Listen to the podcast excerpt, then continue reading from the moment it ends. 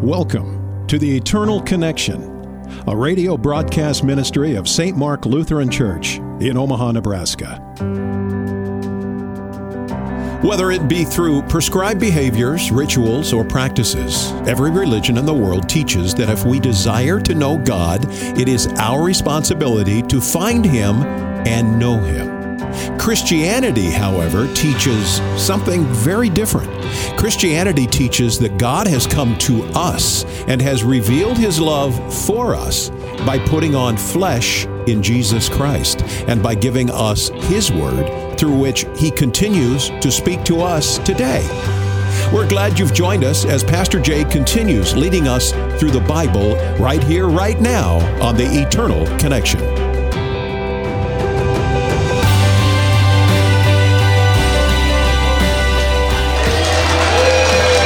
Hey, cool.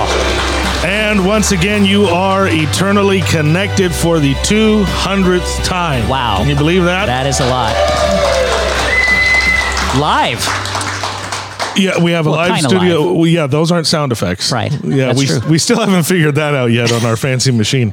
Um, but yeah, we got a live studio audience. We're here at St. Mark Lutheran Church, where uh, I pastor and uh, who sponsors this program. So thank you to all of you that have uh, come out this evening to enjoy some food, some fellowship, and uh, faith. Really, that's the whole reason that we're here is to celebrate our Lord and Savior Jesus Christ and the faith that we have received to believe and be saved from sin, death, and the devil. And that is the hope that we have and that we talk about every single episode here uh, from day one, which was a very different day for this program when we first started out. Uh, It was a lot more boring, I think, Yeah, in, in yeah. ways because we didn't have Jason over. Yeah, I mean, I wasn't here for day That's one, right. but I had an awesome day one for my day one. Well, that yeah. Yeah, yeah, and, That's and you've co- you've come a long way, I think, since that first conversation, Jay. Yeah, so if you uh, want to listen, or if you no one knows, I joined on episode thirty-three, so you could listen to day one for these guys and day one for me. But it's been great and very appreciative. Wow, that was quick. That was only 32 episodes before he came on. We needed something. Yeah. I do remember us sitting around saying, This isn't going to be very popular. This isn't going to work very well. Yeah.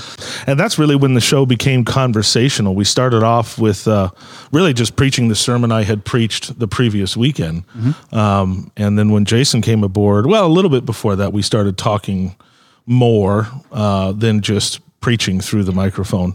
Well, I Um, was terrified for the first 32 episodes at least. I'll never forget the first time. So the show started usually with me praying, um, and Chip mainly working the soundboard.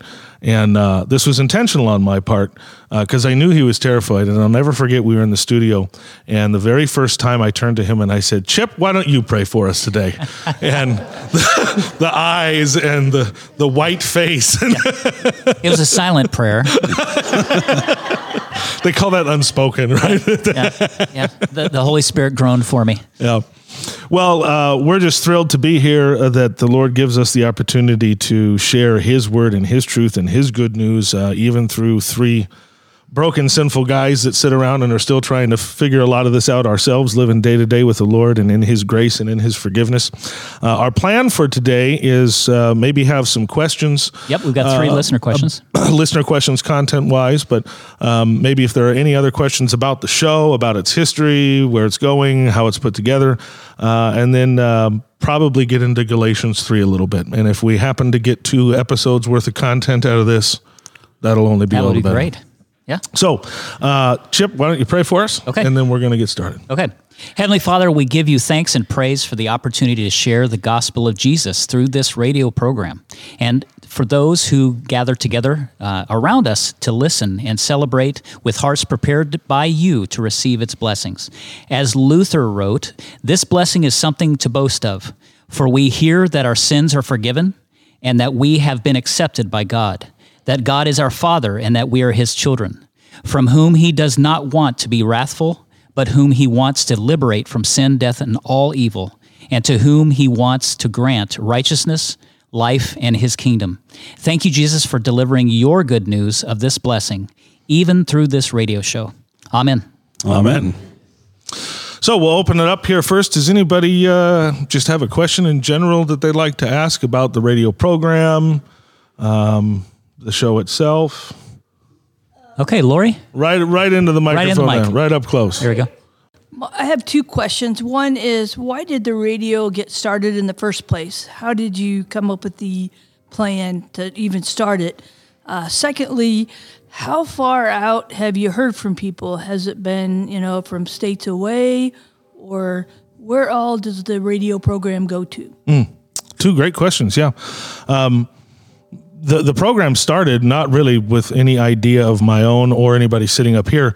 Um, Jack Swanda, who's a DJ uh, at Boomer Radio, um, he uh, he brought to us the fact that Boomer was starting a series called Boomer Goes to Church, and said maybe we can consider this as an outreach.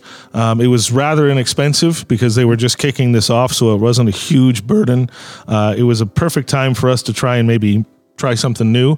And it was just uh, 28 minutes uh, once a Sunday, along with some other local churches. Uh, and the beautiful thing is, Boomer was not a Christian, is not a Christian radio station. They just play Boomer's music, and I thought it was commendable that they they want to reach that part of their community also.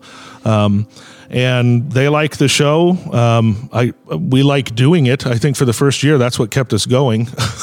we didn't really get much feedback, um, uh, but that's how it got started. And then we uh, we moved to KCRO, and then Bot actually sought us out uh, last year. Uh, and then the second uh, question Lori asked, uh, how did it get started? And oh, how far out? I think the farthest in the United States that we have heard someone uh, is Florida. Um, I know there's um, Tim actually has a question, and um, uh, I've talked to Tim before, and he he leads a group in Colorado. Uh, I think it's more like a Bible study group uh, that listens to the show regularly. So, that and that's been one of the uh, very difficult parts of doing the show. Is it's near impossible in radio without Right. paying a ton of money and doing a lot of extra work to really get a feel of who your listenership is. You got to put promos out there, you know, call in this number, we'll give you a free t-shirt if you're the 10th caller. That's why they do all those things is because it's notoriously difficult to find out how many people are listening, who's listening. So you rely on questions and comments and that That's why we're always begging for that. yeah. So um, But we also have some listeners uh, that we know about, uh, some men uh, who happen to be recently ordained as pastors in Africa. oh yes. Uh, we've got a couple of friends. that- Mm-hmm. Actually, that that is you're right. That is the farthest away, and that happened within gosh, within the first year. Right.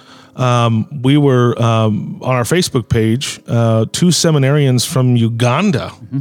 reach out to us, and they sent us a video of of all these children uh, in in a Ugandan school sitting and listening to the Eternal Connection radio program.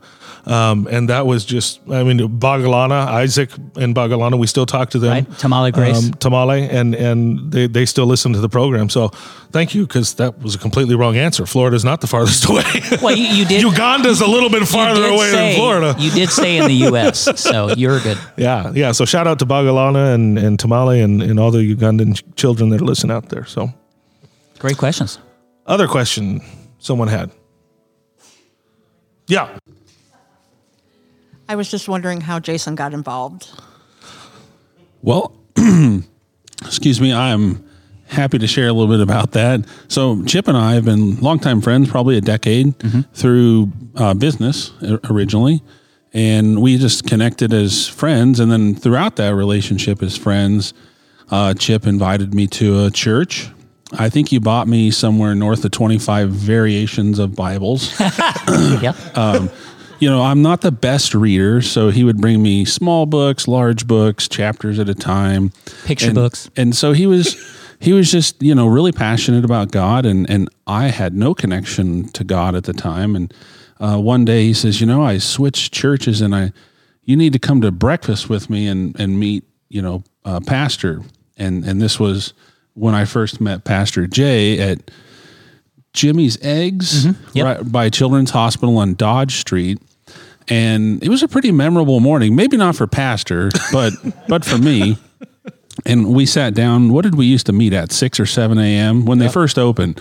And I felt like we didn't leave that breakfast until close to lunch. Pastor was ready. He's like, I gotta go. I got you know not not to say that he had to go, but we had talked for hours and and and it was the most amazing conversation. And and from that point forward, you know, they introduced the show sometime later, and and and I came on at episode thirty three and shared my story. But that's how I met uh, these guys. Yeah, through those conversations, and, and if you're a regular listener to the show, I don't have to tell you this, um, especially if you're an established Christian in the church.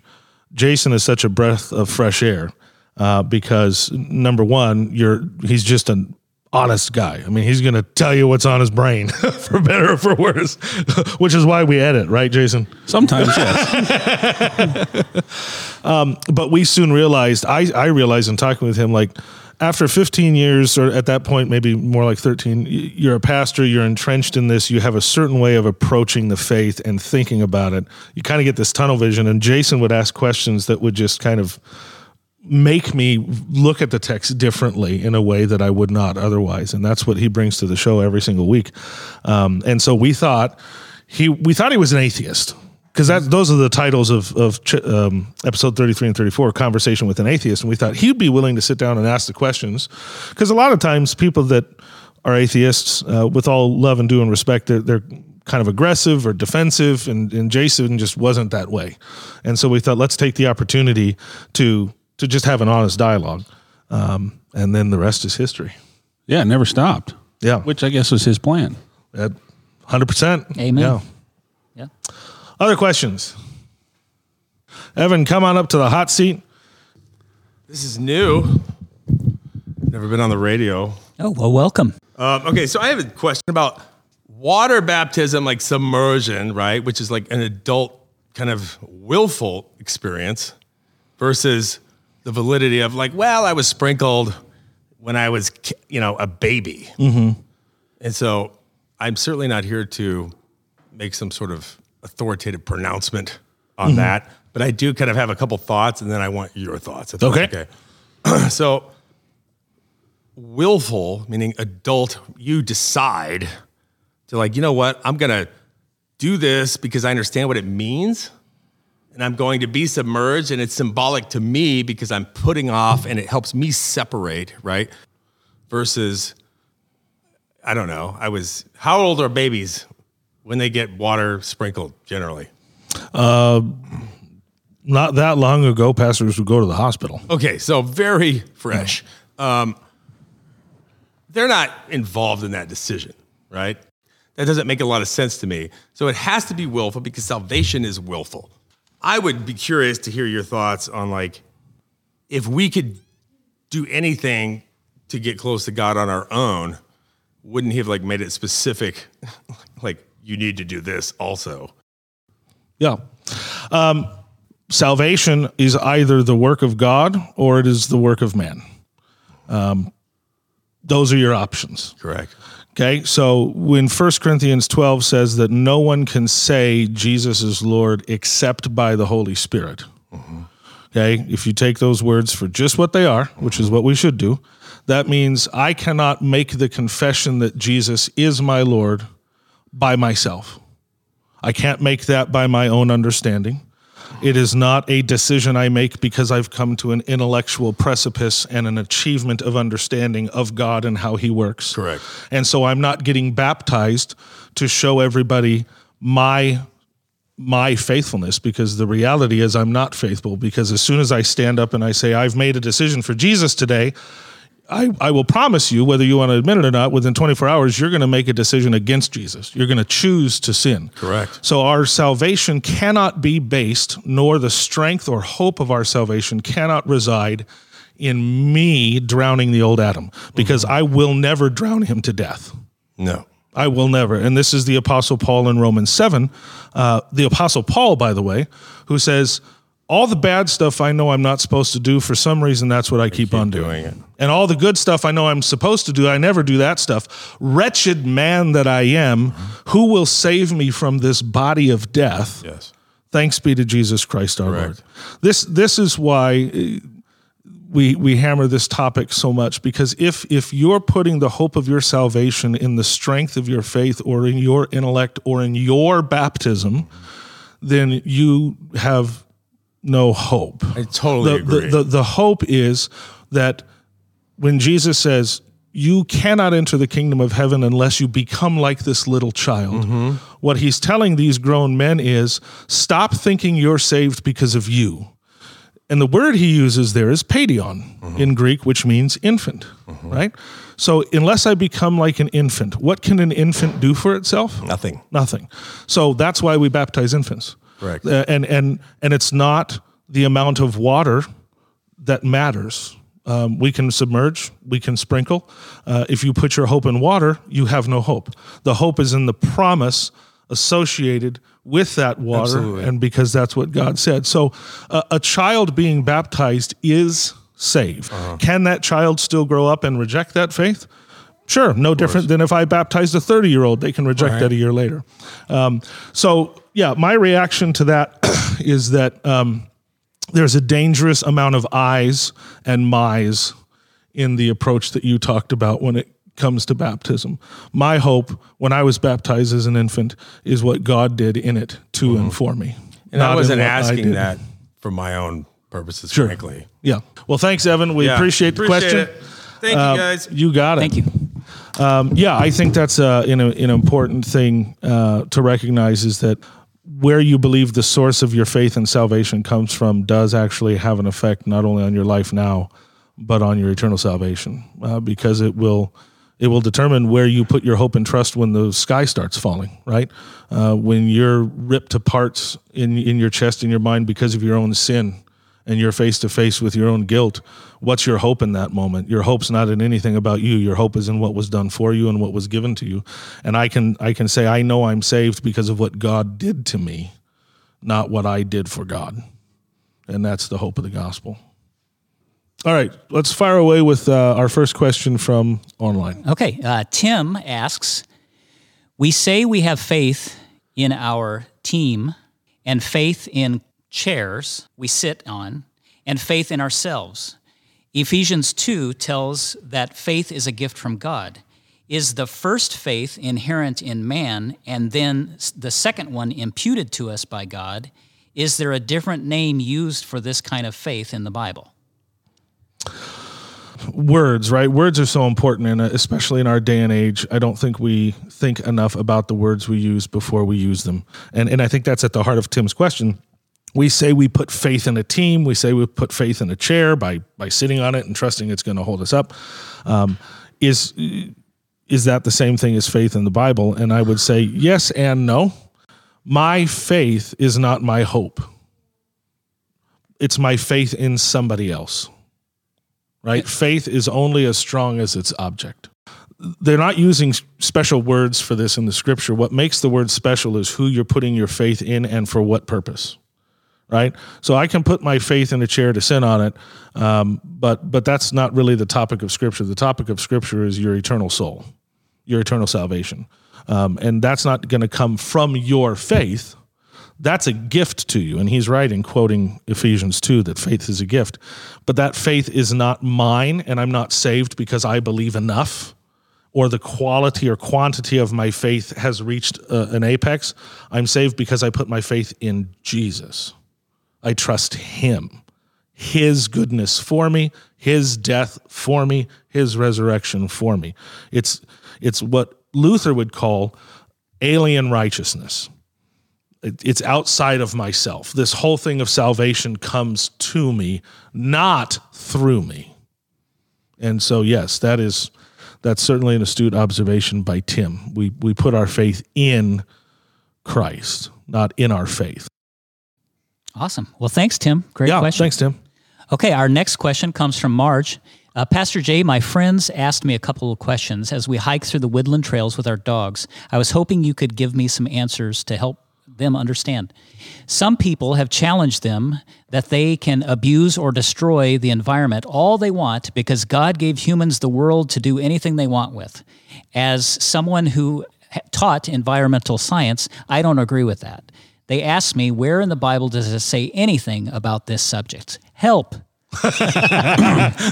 So I, I, I can't quote it, but I remember in Genesis, God said, "Go." Uh, what is the word, Pastor? Dominion. Subdue the earth, fill it, have dominion over it. Yeah, and I don't know that it means do anything, but I mean, I didn't take it that way. That you could just do whatever. yeah uh, again it- it's kind of like the trinity right no, nowhere in the bible are you going to find the word trinity but that doesn't mean that's not taught so just because the bible never says hey don't abuse the good things god gives you doesn't mean now all of a sudden that's okay to do. Um, he does say, I've made you in my image and I've given you dominion over this planet, meaning you're ruling it on my behalf. How I made it is how I expect you to uphold it. And I didn't make it with tornadoes. I didn't make it with hurricanes. I didn't make it with earthquakes. And I didn't make it with sickness and disease we brought that through our sin. And I think that the the answer to her question, as far as where does it say we're, we're not supposed to just abuse the planet, uh, I would go first to Romans chapter 8. Um, where Paul says the whole creation is moaning and groaning, waiting for the deliverance of mankind. Um, this comes from Isaiah 24, actually, is what he's calling back on. That our sin did not just infect or destroy ourselves. It destroyed everything put within our domain. The fact that the scriptures associate the moaning and groaning of the planet with our sin tells you everything you need to know in response to that question. There, there shouldn't be moaning and groaning. The creation itself wants to be delivered from our sin. And so we, anything bad happening is our fault. And so we shouldn't willfully propagate that even further, right? um, I think this has a little bit of also some, dare I say, political overtones Right. Um, when it comes to the whole idea of, uh, and we were just talking about this at our meal beforehand. Um, climate change uh, used to be known as global warming, used to be known as global cooling. We we presume way too much about ourselves as humans when we think that we can destroy God's creation ourselves, right? And He's ultimately in control. That truth, hitting at Marge's question, is not an excuse for us to abuse it Right. Yep. right? If anything, knowing it's God's creation and knowing that He's our God should cause us to be good stewards of it. But it, He didn't say just preserve the earth. No, He said subdue it and use it. So it's both of the things at the same time. We shouldn't be afraid to use the earth's resources, but we should use them responsibly. So yeah, I, I would say Romans eight Marge um, shows that we are responsible for the bad things in creation, and therefore we we shouldn't make that worse. Um, I think you can also look to Romans one, where it says creation reveals the invisible attributes of God, um, and and that is why we should cherish it because God reveals Himself through it. Good. Okay, uh, we got a third question. Uh, Travis uh, writes in and says, Pastor Jay, my daughter asked about the gates of hell mentioned in Matthew 16, 13 through 20. and this was my response. Jesus is probably standing near the pagan temples of Caesarea Philippi. Uh, I'll let you say that. Uh, when, he, when he asked his disciples, uh, Who do you say that I am? And Peter uh, boldly replied, Then you are the Son of the living God. Jesus continued, You are Peter, and on this rock I will build my church, and the gates of Hades will not overcome it. I explained that that place that I can't say was a pagan city, and Jesus was presenting a clear challenge with his words that he didn't want his followers hiding from evil, and he wanted them to storm the gates of hell. Was the context context of my uh, explanation adequate, and can you elaborate any more on this subject? Yeah, um, and the city that you're having trouble pronouncing is Caesarea Philippi. Thank you. Um, and in Matthew 16, uh, we're given anytime in Scripture the author seems to go out of their way to tell you where Jesus is at. There's there's something about him being in that place uh, that they want you to at least take note of. And in Matthew 16, we really get the first confession of Christ as the Son of God, a true faithful confession from Peter when Jesus says, Who do you say that I am? And he says, You are the Christ, the Son of the living God. And going back to this conversation of faith, what does Jesus say next? Blessed are you, Simon Bar Jonah, which is a very interesting reference because he's calling on Simon's humanity. Simon, son of John. Remember, he renamed Simon Peter. So he's calling to attention to Peter his mortalness, his sinfulness. He's saying, Blessed are you because you couldn't have known that on your own. You couldn't have made that confession that I'm the Christ, the Son of the living God. That was revealed to you by God, my Father. And then, and then he goes, It's on this rock, meaning the confession that Peter just made, that confession of Jesus, that Jesus says, the gates of hell won't prevail against the church. I've taught. I got interrupted just because I have to ask: Are there, I mean, gates of hell, or is it, uh, you know, a description? Yeah, it's a little bit of metaphorical language, right? To to to to get you to envision a spiritual reality in, in a way we can understand. The the key to Travis's question is gates don't attack anybody, right? So when we hear Jesus say, "On this rock I will build my church, and the gates of hell will not prevail against it. We often think of the church being assaulted. That's the picture we get in our head. But gates don't attack. So, how are the gates of hell going to prevail against the church? Only if the church goes on the offensive. Jesus is talking about to his disciples this confession is what you're going to bring into the world. You're going to storm the gates of hell with it, and it's, it's going to win right? And to his point about context in Caesarea Philippi, um, that was really what a lot of scholars refer to as the frontier of paganism. It was the outskirts of Rome, it was the outskirts of Hellenistic culture, it was a center of pagan worship for the god Pan in the Greek pantheon, um, and it had a lot of not so nice practices that came along with it. And so it's it's fascinating that it's in Caesarea Philippi where this first confession of faith is made in Jesus. That there in the midst of hell, in the midst of paganism, this confession comes out of Peter, and Jesus says, That didn't come from you. That came from my Father. And the gates of hell are not going to stand against it because it comes from him. Not because Peter's faith is so great. Remember, Peter's the one that said, I'll never deny you, Lord and then proceeds to deny him three times. No, that confession itself, hell cannot contend with. And so, yes, the context of Caesarea Philippi and what was going on there as far as pagan worship and the kind of city it was, it is significant uh, that that that's where Jesus makes that proclamation.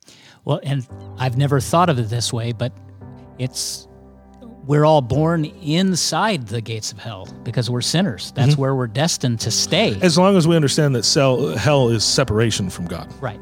So, in that sense, right, being born in hell is being born, as Isaiah would say, ignorant of God. Enemies of God. Yeah, enemies yep. of God. Yeah. Yep. And it takes the church, it takes the gospel. Yeah. To break through for each each of us. And it will. Uh-huh. Yeah. Well, Chip, I what, where are we at time wise here for this? Uh... Uh, it looks like we're at 39 minutes. Oh wow! Okay. Well, thank you everybody for joining us. We're going to uh, be back with you on the air next week. Hopefully, you can pull up a chair with us again then and be eternally eternally connected as we uh, now make our way into Galatians chapter three. I think we're going to pick up next week in verse four or five, right? Yep. Somewhere in there. Somewhere in there. Thanks for joining us, everybody. Okay. God thank bless you. you.